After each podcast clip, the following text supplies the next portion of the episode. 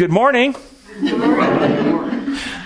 And um, sad news, um, Bo's, remember the name of your children again? Um, Chase Austin, Mike. Chase, Austin, and Michael, grand, grandmother, father, grandfather died this past week. And he'd like us to remember them in, in prayer this week as they're working through the loss of their grandfather. Our gracious Heavenly Father, we thank you for the opportunity to come together and study. We ask that your Spirit would be with us. Fill our hearts with love and, and grace and goodness, and may our minds have discerning capacities to understand and know the truth. And we do want to uh, remember Chase, Austin, and, and, Michael and this family as they are working through the grief. We know it's hard when, when children are young to, to come to terms with loss of a loved one. We pray your Spirit will be there to comfort them as they work through this. We pray in your holy name. Amen. Now, I've heard rumors, before we start the new quarterly, I've heard rumors around the community that this class, and this has come from multiple sources, is composed of a group of people who don't think for themselves. a group of people who have surrendered their thinking to, to me, Dr. Jennings, and come each week so that you can be told what to think. This was implied last week if you heard it. It was, it was an implication. Please think for yourself, study it out for yourself. And the reason this, this allegation comes is because those who don't see the things the way we do don't believe we have any evidence for what we teach. And therefore, how could you possibly believe this if you're thinking because in their perspective, the evidence doesn't support it? So you must just let somebody else do your thinking for you. So, um, one way though to help avoid any suggestions that this might be true would be if you're out in the community, uh, don't say things like, you know, Dr. Jennings said this week in class. I don't need any credit. Uh, and you know, how many times have I told you in here, uh, don't believe anything because I say it? I've told this over and over again. Don't believe because I say it. Take what I say, investigate it, look at the evidence, uh, come to understand it yourself, and then when you're convinced that you understand and you know it's the right, then make it your own and present the truth. You know, the Bible says or the evidence says. But you don't need to reference me in any of this stuff. I'm not the authority on any of this. Okay. We are doing our new quarterly, Garments of Grace, Clothing Imagery in the Bible. And uh, the title for this week's lesson is uh, In the Loom of Heaven. But before we start, I thought we'd look at the introduction for the quarterly. In the introduction for the quarterly, uh, the first paragraph says, We are awash in symbols, our language, our words, hence our thoughts, even, are symbols, representations of things other than themselves. The letters of the word dog, D-O-G, aren't a dog or any dog.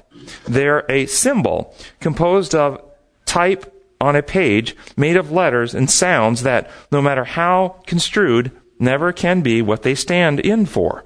The word dog in every tongue and script represents something bigger than itself. I think that's a great point. And I want us, as we go through, to remember that the Bible is awash in symbols. And what is the danger when we use symbols? Forget the meaning. That we forget the meaning of the symbol. Or misconstrue the meaning. Or misconstrue the meaning of the symbol. This is the danger. And you're going to find as we go through this quarterly, much of the difficulty that has happened in Christianity is that the symbol has been misconstrued in many cases to mean something other than it was intended to mean. So we want to come back. I'll give you an example. Uh, the original, uh, after the flood, God gave a symbol. What symbol did God give? And that symbol that he gave was to represent or symbolize his love, his promise, his grace, his protection. And today, when we're out and we see a, a flag, a rainbow flag, or a rainbow bumper sticker, what does it symbolize? Gay pride. When you see the rainbow flag and the rainbow bumper stickers, it's a gay pride flag. Yes. The symbol has been taken over and is being redefined. Same symbol. Now we have to decide: is it representing God's promise of love for our, for uh, His protection and oversight, or is it representing something else? Same symbol can represent more than one thing. So, in the loom of heaven, our memory verse for this week Blessed are they whose transgressions are forgiven, whose sins are covered. That's Romans 4 7. And the question, what does it mean? The words are symbols. And the words are describing, and not only are the words themselves symbols, but the words are describing a symbolic expression. So what does it actually mean? Well, in this, in the account of Zechariah, the high priest, his filthy rags were taken away and he was given the robe of Christ's righteousness. Okay, so she's describing another sim- symbolism in the book of Zechariah, where the high priest's garments, filthy rags, were removed from him, and clean uh, clothes or high priestly vestments were put on. So another symbolic expression. Romans, blessed are they whose transgressions are forgiven, whose sins are covered. Do sins get covered? Is God's plan of salvation nothing more than the great cosmic cover up? Is it a great cosmetic covering up defects and blemishes? Is that what's going on? God, the great cos- cosmetologist. Is he a great makeup artist? Yes. Is that the right translation of the word? I didn't take the time to check the Greek for this this week. I didn't think it was necessary for us to do that. I, I think we're, we're pressing the idea, though, what does it mean to have our sins covered? Yes. Oh, it just kind of dawned on me. Maybe everyone else figured this out long ago. But maybe this is why most Protestants take this position. Because instead of having to overcome, they just have them covered over. I, I think that's. I think you've got some insight there. Yeah, it's much easier, isn't it, to, rather than to heal something, just to cover over something. Yeah, but nothing gets better when you cover over it, does it? No. No. Yes. Um, if you go back to where he's quoting from, which is Psalms 32, the very next line after um, the full quote is, "And in whose spirit is no deceit." Uh, and in whose spirit is no deceit. Okay, so so in order to cover sin, there, there's a change in spirit. Well, this is my paraphrase of Romans uh, chapter four, verse seven, our memory verse. My paraphrase goes: "Happy are those whose wicked minds are restored to perfect purity, whose selfishness is eradicated." What do you think about that? Yes. Tim, I don't think it's really important. I remember when you were a little boy, sometimes you had to get spanked, and you used to No way. and you used to eat those little dust balls on the floor. Yeah. Thank you. Thank you for sharing. A baby crawling around. Okay. It's not important now. It's not important. He's grown up into a fine man, and I don't remember half of the stuff he did. Well, you remembered enough, didn't you? yeah. Thank you. okay. All right, so first paragraph, moving on. Uh, Christ is the sinner's substitute and surety. He has obeyed the law in the sinner's place, in order that the sinner may believe in him and grow up into him into all in all things to the full stature of, of a man in Jesus in Christ Jesus, and thus become complete in him. Christ has made reconciliation for sin and has borne all its nominy, reproach, and punishment.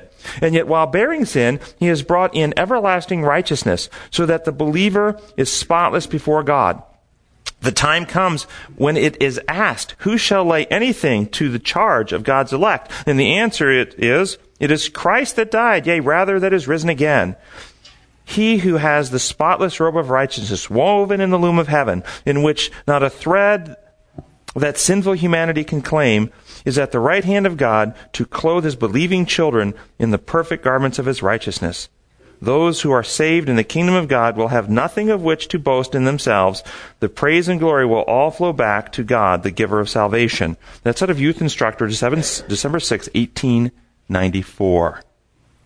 What do y'all think? Yes. Well, the robe of Christ's righteousness means that we take his character and it becomes ours. His mind becomes ours. Margaret is always so right on top of things, isn't she? yes, thank you, Margaret. Absolutely. Yeah. Even more than that, we belong to Him. It's like our own children. We they do all kinds of stupid things, like your mom was talking about. But mine is worse. We love our children despite that. It's like we think of them as perfect, even though they're still growing and maturing. It's, in our eyes, they're perfect. But do you think that has any bearing on it at all? Certainly not. well, if your infant child has Tay Sachs disease, has spinal bifida, has congenital heart defect, um, has leukemia, uh, do you look at them and think they're perfect? Or do you look at them and recognize they're not, and, and if it's in your ability, begin measures to They fix? have a disease, but they're still perfect because they're yours and you want to heal them. Whoa, whoa, whoa! Now, now, wait a minute. They're not perfect. Well, they're perfect in the fact that they're your child. That you would do Okay, anything they're for them to they're perfectly your child who's d- defective and diseased. Okay, so they're perfectly yours, but they're defective and diseased. Because this is exactly how we are in God's eyes, as I see it. Like loving a, a child who isn't curable, like say they have Down syndrome. There isn't anything you can do to cure that child right now, but you love them just as much as you love your normal children. So, so, so you're making the point that the problem in, in sin is not a, re- a question of God's love for us. No, it is. It hurts the child to be have Down syndrome, and you would, if you could, you would help them to get well. But sometimes there isn't even a cure for that. God's love alone does not make us perfect. No. So we're so we're mixing metaphors here, symbols. We're mixing metaphors. One is God's love and his relationship and his attitude and, and his regard for us, regardless of how sick we are, doesn't change. The other is the reality and the condition of the sinner themselves, the child themselves. The child is not perfect. Right. The child is defective, but the attitude of the parent is not uh, dependent upon the perfection of the child. The child doesn't have to be pe- perfect for the parent to have perfect love for the child. So we've mixed two things here. It's good that you've clarified this so we can separate those now and recognize that the problem was never an attitudinal problem with God. Our sin didn't change God's attitude towards us, did it? But did we get changed to an imperfect state? Yes. Okay. So then we read back here about the sinner's Christ is the sinner's substitute and surety. The one sentence I wanted to pull out first was notice this sentence in the middle says Christ has made reconciliation for sin and bore all all its ignominy, reproach, and punishment. Where, according to this sentence, does the punishment of sin arise? Notice what the sentence says. It says, For made the reconciliation for sin and borne all its punishment. What is the its referring to? Sin. Sin. The wages of sin is Yes. sin when full grown brings forth.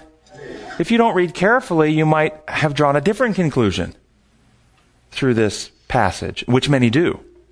They read, ah, sin has to be punished. Well, no, sin punishes. Unremedied sin. Unremedied disease brings a punishment, doesn't it? Yeah. Okay. Um, here we have the covering metaphor again, the robe woven in the loom of heaven without a thread of human devising. Um, is it the, what I've said before, the candy coated rotten apple theory?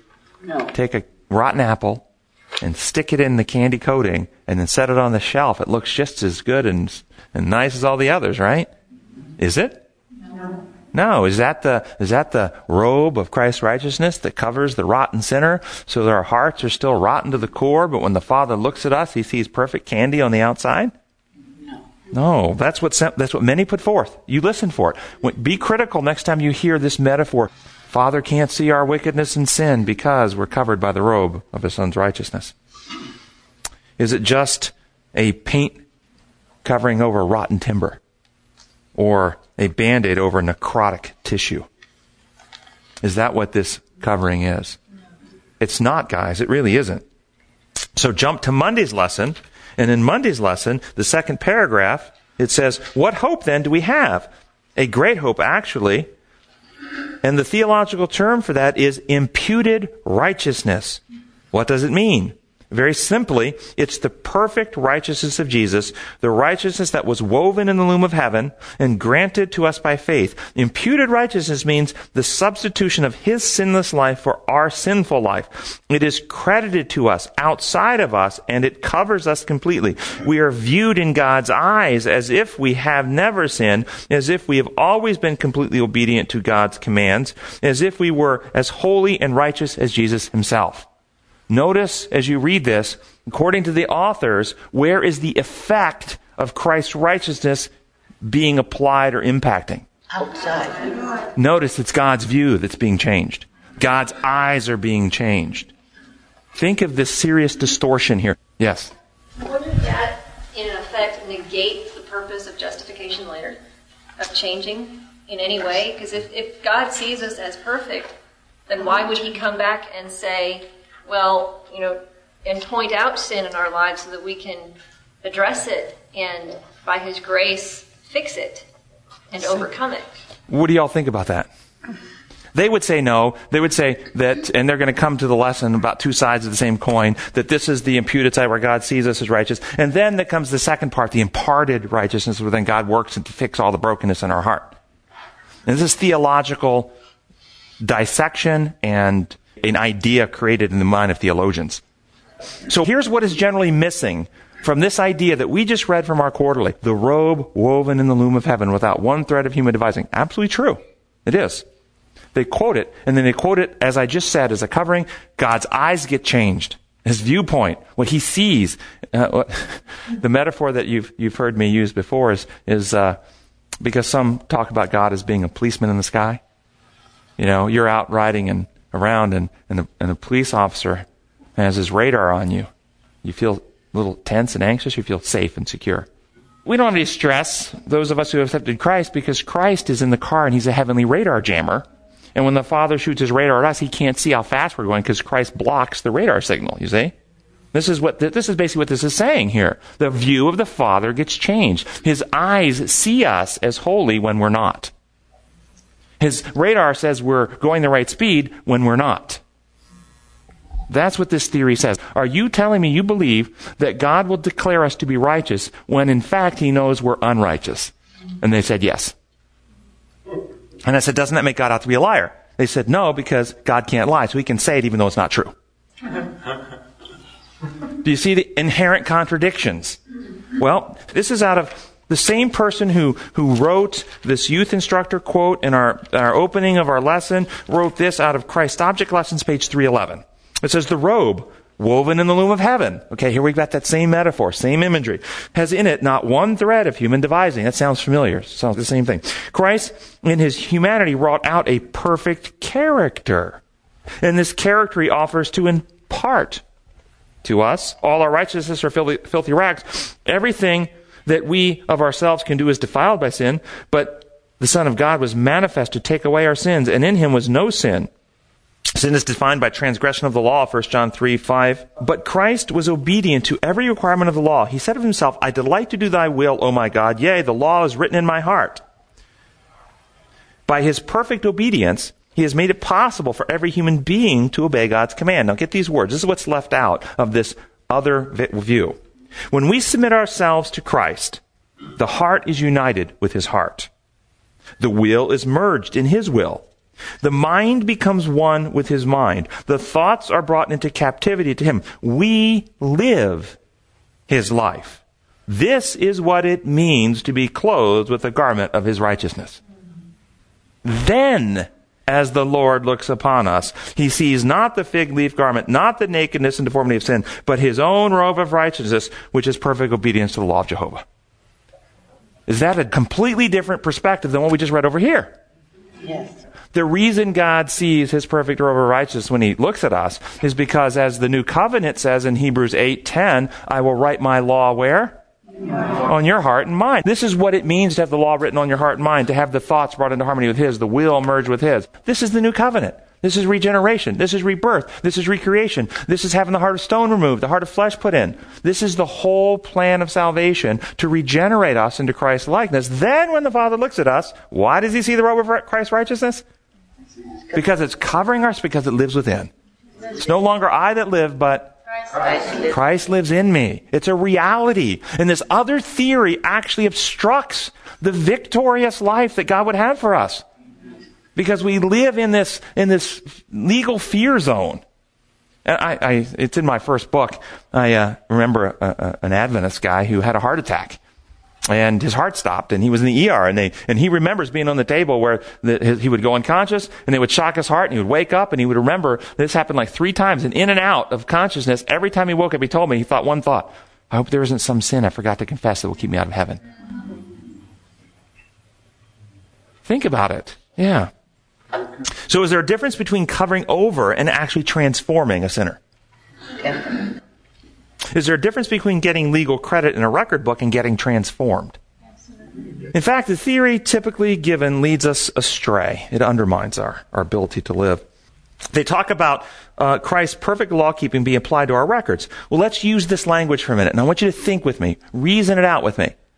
If we use this language, Christ's perfect law keeping being applied to our records, how? Next question how? How could that happen? Well, next question, if you're not sure, what is recorded in the heavenly records? Get this quote. This is out of um, TSB, page 62. Remember, your character is being photographed by the great master artist in the record books of heaven. As minutely as the face is reproduced upon the polished plate of the artist. What do the books of heaven say in your case?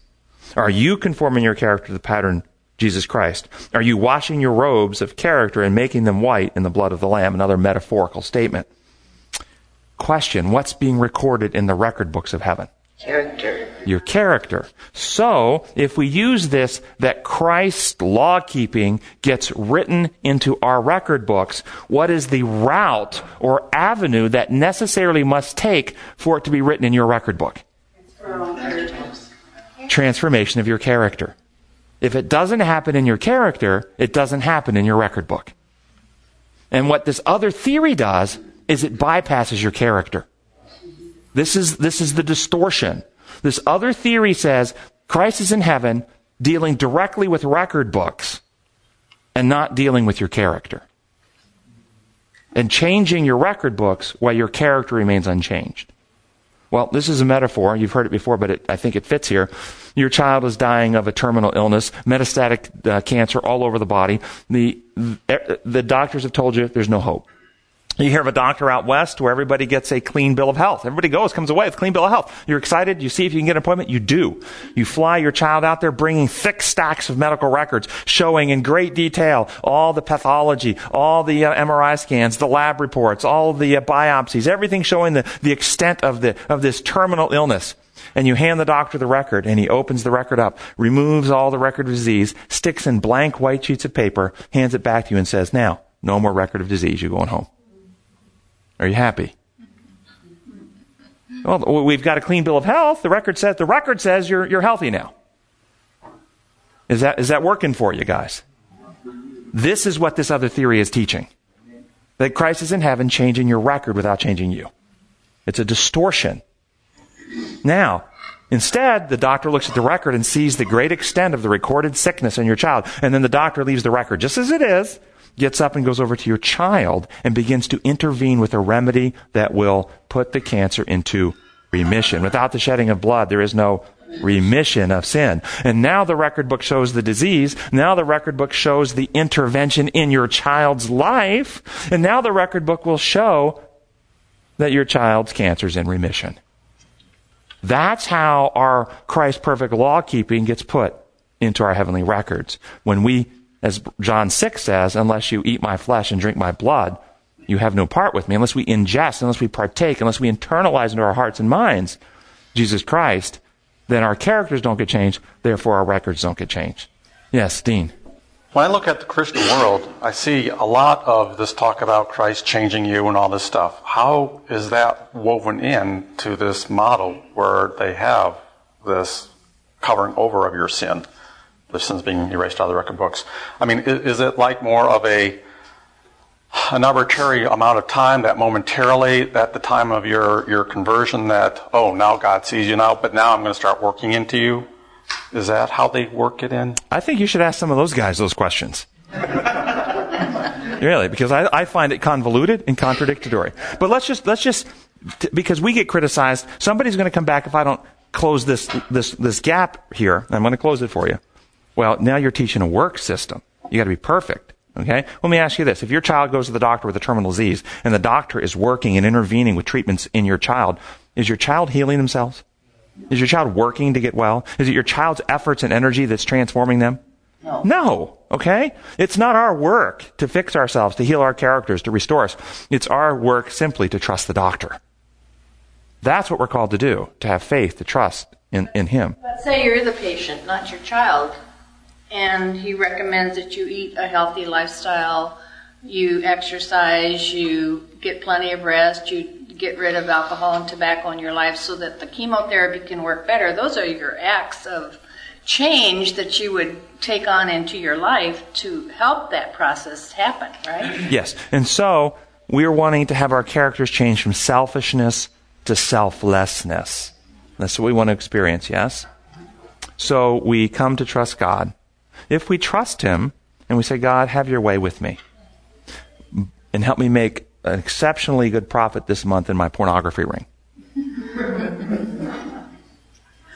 Selfish. Can we get well if we're doing that? Can you, see my my point here? Yeah. Do we have choices to make? Yes. Do our choices result in the healing remedy that transforms us? No, our choices result in the partaking of the healing remedy, not the healing remedy. The healing remedy was that robe woven in the loom of heaven, procured only at Christ. But our choices are the partaking or participation in the remedy, not the remedy itself. It's believing that we have the remedy working in us, and that's changing our desires, right? Th- That, that's absolutely right. When we come to trust Him, there's a supernatural work that begins in us, and we become sick. It's no, it's, it's like, oh, I don't want to do that. That's sickening. Come on. Haven't you guys experienced that? That change of heart where something you used to do before you came to know Christ is repulsive to you now? Well, how did that change come about? You didn't do it by a, a matter of work. That's, a, that's the work of grace. That's the work of the Holy Spirit changing your heart. But it happened through your opening your heart and trust. Did the Holy Spirit force his way in and force this change upon you? No. Yes. Okay, in Romans 5, 8, and 9. But God commendeth his love toward us, in that while we were yet sinners, Christ died for us. Much more then, being now justified by his blood, we shall be saved from wrath through him. Does that mean death? Well, what is wrath? Paul already defines. You're reading Romans chapter 5. Is that chapter 5? Yeah. Paul defines in chapter 1 what wrath is. And this is what happens when you lift a text. But go back and let Paul define it. Chapter 1, verse 18. The wrath of God is being revealed against all godlessness and wickedness of men who suppress the truth by their wickedness. Verse 18. The Greek there is active present tense, meaning in Paul's day, right now, in AD 65, when he's writing this, God's wrath is being revealed today. It's not God's wrath one day at the judgment will be revealed. That's not what he's saying. He's saying it's, it's revealed today. And then he goes down and tells you why God's wrath comes six times in the next, um, in the next 13 verses, he tells you six times why God's wrath comes. Because they didn't think the truth of God worthwhile to retain. They exchanged the knowledge of God for a lie. They preferred images made with their own hands to the knowledge of God. Therefore, in verse 24, 26, and 28, God, Paul says what God's action is. If you reject the knowledge of God, if you prefer your own images, therefore God does something. Therefore, Gives them up. God gave them up. Therefore, God let them go. Therefore, God gave them up. And tying it all together in chapter 4, verse 25, check it out, chapter 4, verse 25, Jesus, who became our substitute and experiencing God's wrath, chapter 4, verse 25, same exact Greek word as in verse 24, 26, and 28 of chapter 1. Therefore, but the, but the English translations always subtly twist it so it makes hard to see the connection. This is therefore God delivered him over. But it's actually therefore God gave him up. And Christ on the cross said, My God, my God, why have you Forsaken. rained fire down from heaven to torture me, to punish me for sin? Forsaken. No, why have you given me up? Why have you let me go? Okay? This is what God's wrath is. Well, in verses 6 and 7, it talks about Christ dying and men, righteous men dying and so forth like this. So I just figured that's what that would mean, that that he would be saved from that death. It Yes, would be a wrath. that's right. We would be saved from God letting go. Now, if where where do we derive our source of life? From God. How many of us can live if we were 100% totally, completely disconnected from God? The wrath of God letting go results in. Okay? Yeah. He doesn't have to inflict it. Okay. So, next paragraph in our lesson says, Paul said in Romans 4 2 that if Abraham were justified by works, he could have boasted. However, Abraham believed God, and therefore he was accounted righteous. Jesus invites us to come to him in simple belief. Sinners, though, though we are, and he will provide his robe of perfect perfection, the perfect righteousness that he wrought out in his own life while here in the flesh. That's known as imputed righteousness, and it's the only solution for the dile- dilemma so graphically depicted in Isaiah 64 and Romans chapter 3. And just want you to think it through. Was Abraham recognized as righteous before he trusted God or after he trusted God? After. And the Bible says that. The lesson says that. Now, what is our natural, according to the scriptures, our natural state of heart attitude since sin toward God? It says our hearts are enmity in Romans. We're at war. Our natural heart does not trust God, right? So think this through. Did Abraham, was Abraham recognized as righteous by God before or after his heart changed? After. Was he recognized as righteous while his heart distrusted God, or did he come to trust God and then was recognized as righteous? Which was it? Trust God and then recognize. Notice this, this whole idea of God recognizing us as righteous happens after there's a change of heart in the believer, not before. And this other idea tries to imply that the recognition of righteousness comes before the believer's changed. But it's not. And the Greek word translated imputed or cre- credited uh, as righteous in the in the uh, Romans chapter four verse two is logizomai, which uh, according to the Strong's Concordance in the Greek uh, basically says this: it means to reckon. Inward, count up or weigh the reasons, to deliberate by reckoning up all the reasons, to gather, to infer, to consider, to take into account, to weigh, to meditate. And this is what it says. This word deals with reality. If I logizomai, or reckon, that my bank book has $25 in it, it has $25 in it. Otherwise, I am deceiving myself. This word refers to facts, not suppositions. So when God recognized Abraham is righteous, was he righteous? Yes, because what does righteousness mean? I want to get this. It's a relational thing. We are naturally at enmity at war, distrusting, opposed, in opposition against God. That's the carnal heart. Yes or no? Yes. yes. Abraham was changed to the point where he trusted God. He's on God's side now.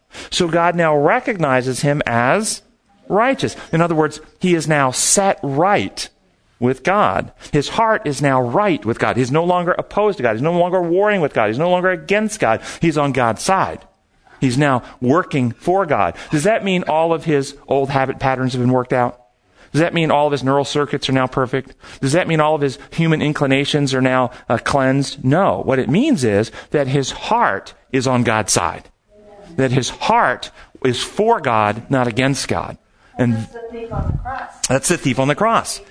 He was saved, his heart was changed. And that that's exactly right. And so his heart was now set right with God again. And the outcome from that is inevitable. When your heart is right with God and you trust him and you open yourself to the Spirit's influence, well, the Spirit will cleanse, restore, and heal you. It's an inevitable outcome once you are set right with God in heart. And that's why he was recognized as righteous. This other idea that is put forth that righteousness, uh, he was recognized or counted righteous while he still was unrighteous is a fraud. I'm going to tell you. I will say it loudly and clearly a fraud. I've told them on the Hill it's a fraud. They disagree with me. They actually say, no, God says we're righteous even though we're not righteous. And I say it makes that be a liar. They disagree with me. They say, no, God can do it because he's God and so he can't lie. Is it possible that their definition of righteousness means you have to live a perfect, perfect yeah. totally sinless life? Uh, we've talked about that. We've talked about that. You'll have to ask them what they mean. but We'll probably tell you to read a book. But they also they also take, as the lesson does, this idea of imputed righteousness as being separate from the actual change in the person. Did you notice that le- the lesson implies imputed righteousness is separate and distinct from us? Did you hear it? Okay, I'll, I can read that again. Imputed righteousness means the substitution of his sinless life for our sinless life. It is credited to us outside of us and it covers us completely. This is this idea, something happening in the books of heaven, but not happening in us. Listen to some quotes from one of the founders of our church. I, I love the perspective of history. This is out of God's Amazing Grace, page 181. And I'm going to give you several of these. And you ask, answer the question, is she describing something that's happening away from us in some accounting system in heaven, uh, the, the, the legal accounting roles, or is this describing something within us? Abundant grace has been provided that the believing soul may be kept free from sin. For all heaven, with its limitless resources, has been placed at our command. We are to draw from the well of salvation.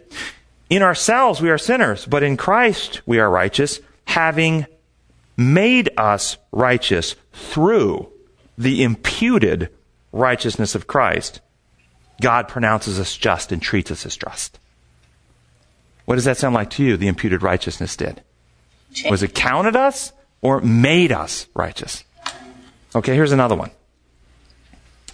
Oh, and by the way, what's the biblical metaphor for sin?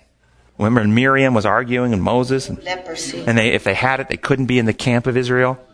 Okay, so, so leprosy is a metaphor for sin, is it not? In scripture. And, and it was acted out. If you had leprosy, you couldn't be among the people until, now when, did Jesus ever cleanse lepers? Yes. And then after he cleansed them, what did he always tell them to do? Show you. Go show yourself to the priest for what purpose? To be, to be, as To be declared righteous.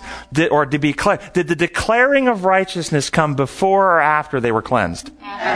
Notice, this declaring aspect of righteousness before we're cleansed is part of the wine of Babylon. I'm going to tell you. It's the distortion that keeps people living in sin while they have false security. I'm cleansed because I have an accounting of my book in heaven, but I'm still a leper in heart. It's a distortion. It's part of the, the wine. In, in Scripture, they were never declared righteous until they were cleansed first. Our hearts have to be set right with God, and then He recognizes us as being right. Here's some more. It's another paragraph, page 96. By beholding, we become changed, morally assimilated. What does it mean to be assimilated? Become part of, become an integral part part of. Okay? So morally assimilated to the one who is perfect in character by receiving his imputed righteousness through the transforming power of the Holy Spirit, we become like him. Does that sound like something happening in record books separate from us? I'm telling you, it's a distortion. And they hold to it and hug to it and, and attack us because we think that there's actually a real work of Holy Spirit happening in the heart to change us. How about this one? Our high calling, page 364. We aim too low. The mark is much higher. Our minds need expansion that we may comprehend the significance of the provision of God. We are to reflect the highest attributes of the character of God.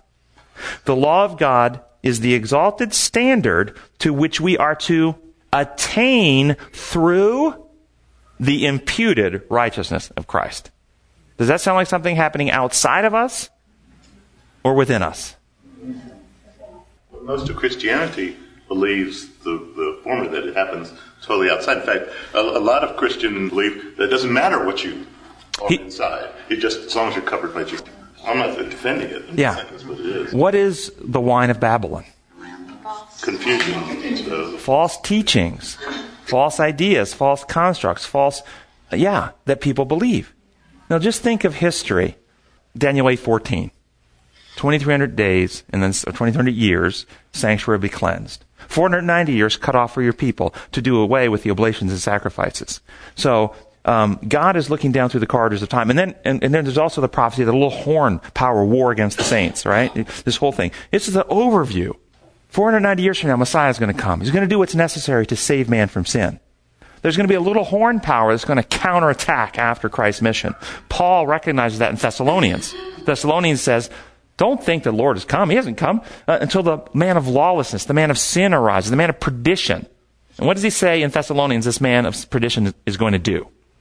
He's going to set himself up somewhere. Where's he going to set himself up? in God's temple, proclaiming himself to be God. Now, is Paul telling us that after Christ's death, resurrection, ascension into heaven, that this man of perdition goes up into heaven, knocks Jesus off of his throne in heaven, sets himself up in heaven, in the heavenly sanctuary, and claims himself to be God up there? No. Where does Paul saying this man set himself up? This, this is the same power as the little horn power that wars against the saints. Now, he wars against the saints, and, and it says in Daniel chapter 7, until something happens. Until the Ancient of Days comes and does something. And the NIV says, pronounces judgment in favor of the saints. So we get this investigative judgment in heaven. He's sitting in the courts, books are open, and Jesus' blood is applied to our record. He looks into records. Do you have the blood of Jesus on your account? God pronounces judgment in your favor, and this is how it's put forth. The, King James says, until judgment was given to the saints. Given to the saints. The actual Hebrew means to impart. That's what the word means, to impart something. So think it through. 2 Corinthians 10 3 through 5 says, For though we live in the world, we do not wage war as the world does. The weapons we fight with are not worldly. On the, on contrary, they have divine power to demolish strongholds.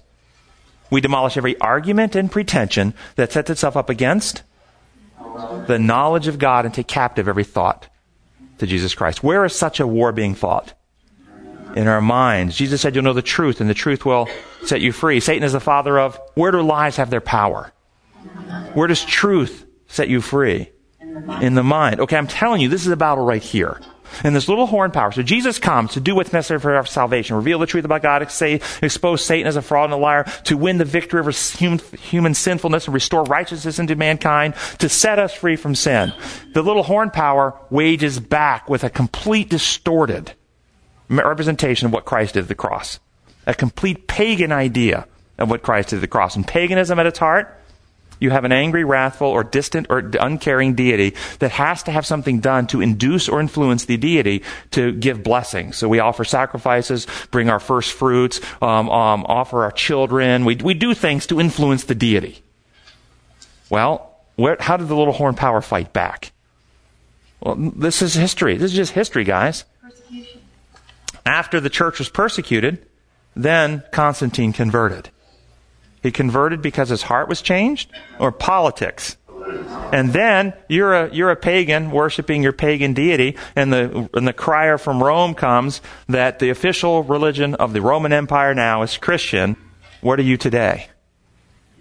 You're a Christian today. What do you know about Christ? So you take all of your pagan symbols and you put Christian labels on them. This is what happened to Christianity. It's fact, guys. It's fact. Okay? Christianity become paganized. And this idea uh, in one major religion of the world, we have an angry, wrathful God who must punish sin. And we have Jesus, Mary, and all the saints pleading to him, mercy, mercy. When Protestant Reformation came along years later, and we started removing some of the distortions layer by layer by layer by layer by layer, but guess what has remained in Protestantism? What's remain in Protestantism is the heart of paganism, which is an angry, wrathful God who must be appeased by the blood of his Son, and Jesus in heaven pleading his blood to the Father, so the Father and stands between us and his wrath to hold back his wrath. It's the, it's, it's the wine of Babylon. It's the distortion. And so God is looking down through time and he's saying, 2,300 years are going to go by before enough truth is recovered to cleanse my temple because the little man of sin is coming and he's going to set himself up in God's temple, proclaiming himself to be God. But there's coming a time when the cleansing of the temple will begin. That time was 1844. And truth has been trying to go forward, and Satan has been furious, like a furious lion, because he knows now the message and the truth is available to cleanse minds from all that distortion. And so he's working like never before to silence and suppress those who would present the truth, to set minds free. And this is our privilege. Our privilege at this time in history is to take a message to set minds free. Uh, the thing we're talking about in here today. So let me give, give you another one. This is out of That I May Know Him, page 206. He would have us comprehend something of his love in giving his son to die, that he might counteract evil, remove the defiling stains of sin from the workmanship of God. What do you think that statement means? Who's the workmanship of God? And removing the defiling stains of sin from the workmanship, is that from the record books of the workmanship? Or is it from us?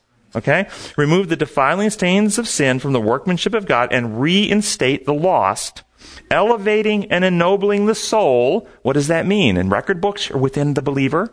Elevating and ennobling the soul to its original purity through Christ's imputed righteousness. Get this, guys. This idea that the imputed righteousness is, as the lesson says, means the substitution of a sinless life for our sinless life, it is credited to us outside of us and covers us completely, is, is a lie. It happens in us. And when it happens in us, because what's recorded in the record books of heaven that we read earlier? So when it happens in us, then our record books are cleansed. But it's only through cleansing us that our record books get cleansed. Does that make sense? Is there an actual difference between the legal accounting a person righteous and actually transforming the believer into righteousness? Yes. Yeah. So, how do we understand Romans chapter 4, 20 through 24? Here's my paraphrase. This is about Abraham. Yet even though, from human understanding, the promise seemed hopeless, Abraham did not waver in his confidence in God, but praised God as he realized God was able to miraculously fulfill his promise. This unwavering trust in God in the face of scientific evidence to the contrary, remember his wife was how old? And he was how old? Was recognized as righteousness because this trust replaced distrust and opened Abraham's mind to receive the endowment of a new heart, right motives, and Christ-like principles established by God's recreative power. This record of his trust being recognized as righteousness is not written merely for Abraham, but for everyone who trusts in God. For everyone who trusts in God, who raised Jesus from the dead, is recognized as righteous because distrust in God is gone, and through trust he receives the endowment of a perfect heart and new motives created within. That's our privilege. God restores, writes his law, the new covenant experience within us. We receive, we become partakers of the divine nature, as Peter says. Isn't that awesome? Uh, yeah. Can you define character? Is that your thoughts, the beliefs that you hold, the things that you want to strive to be uh, part of your life? Not necessarily the acts that you do from day to day, but your desire to be. I would say it's the thoughts, feelings combined that define the secret intents of the heart. Because it really is the motive, not the action. Right. That's what I'm. Yeah. So, in actuality, there is no difference between the words imputed and imparted. Um, I think those those words are used by theologians to make a distinction. Um, Ellen White doesn't differentiate them. Because to me, they sound the same. Yeah. Like input it. Now, the way in. the way some people will describe it is this way: When Adam sinned, he ran and hid because he was afraid. How did God approach him? Did God approach him with anger and wrath or with grace and with love and gentleness? God was treating him with grace and love. And some will call that God's action, or he was imputing by his behavior and treatment of him um, righteousness. In, in, in other words, God's was flowing from him an attitude of love and grace. And some will call that the imputed righteousness, which I think there's an element to that because that has a, a winning effect. It, it, it transforms us. It wins us back. The woman caught in adultery at Jesus' feet after he dispatched the crowd, neither do I condemn you. His treatment toward her, he imputed toward her in his attitude and treatment of her. And that then broke through her fears and insecurities, won her to trust and transformed her. But notice it's a transforming reality, an experiential reality. It's not something happening outside. It's happening in the context of our relation with God. So some will argue imputed as God's imputing to us in his actions, attitudes, and treatments towards us. His grace, His love, His acceptance, His desire for our healing, rather than having a punitive, judgmental attitude towards us. And I like that idea too. I think that's part of it. In the last paragraph, it says, Imagine it like this Jesus strips away your old stained garments, your filthy rags, wraps you in the robe of his perfect righteousness, his perfect holiness, his perfect record of law keeping. He wraps you in it and then whispers in your ear, Now you are perfect. I have given you my perfection. Please wear this robe and don't let it slip away from you. No, I, I, that can actually absolutely be understood in a way that is just so powerful and true and transforming. But you can also use those same language to describe something else, can't you? Yeah, it's symbolism. Remember we talked about the rainbow earlier. Symbolism can mean uh, different things, and we have to ask the meaning. Friday's lesson. I want to jump to Friday. Before we uh, read the paragraph from Friday's lesson, let me ask you a couple questions. Do we all agree in here? And if you don't, I really want you to say you don't agree. But these are kind of almost rhetorical questions, so I think everybody's going to agree. Do we agree that God himself, his nature, his character never changes? He's t- the same yesterday, today, and tomorrow. God is constant, never changes. Yes. Do we agree that God's eternal law can never change? Yes. Okay. Do we agree that when man sinned, man, man got changed. Yes. Yes. And if all three of those are true, then think it through with me. Okay? God can't change. He's the same forever. His law can't change. It's constant. Man changed now out of harmony with God, terminal in sin, dead in trespass and sin, as Scripture describes. Then, if all those things are true, if Christ is going to save, God through Christ is going to save mankind, where must effective change be applied? In man. Okay? Christ's mission on earth was to effect a change in mankind, not a change in God or a change in God's law. And traditionally, the way things explanations go, he had to pay the penalty of the law. He had to appease God's anger and wrath. Remember what I read to you out of page 67 of this book a moment ago? He had to die in order to turn away God's wrath, affecting change. Or we read in the lesson, he had to affect God's eyes. God sees us differently. You notice how they are pl- taking Christ's mission and trying to affect change on the law or on God, which can never change. Christ's entire mission, guys, was to affect change in mankind.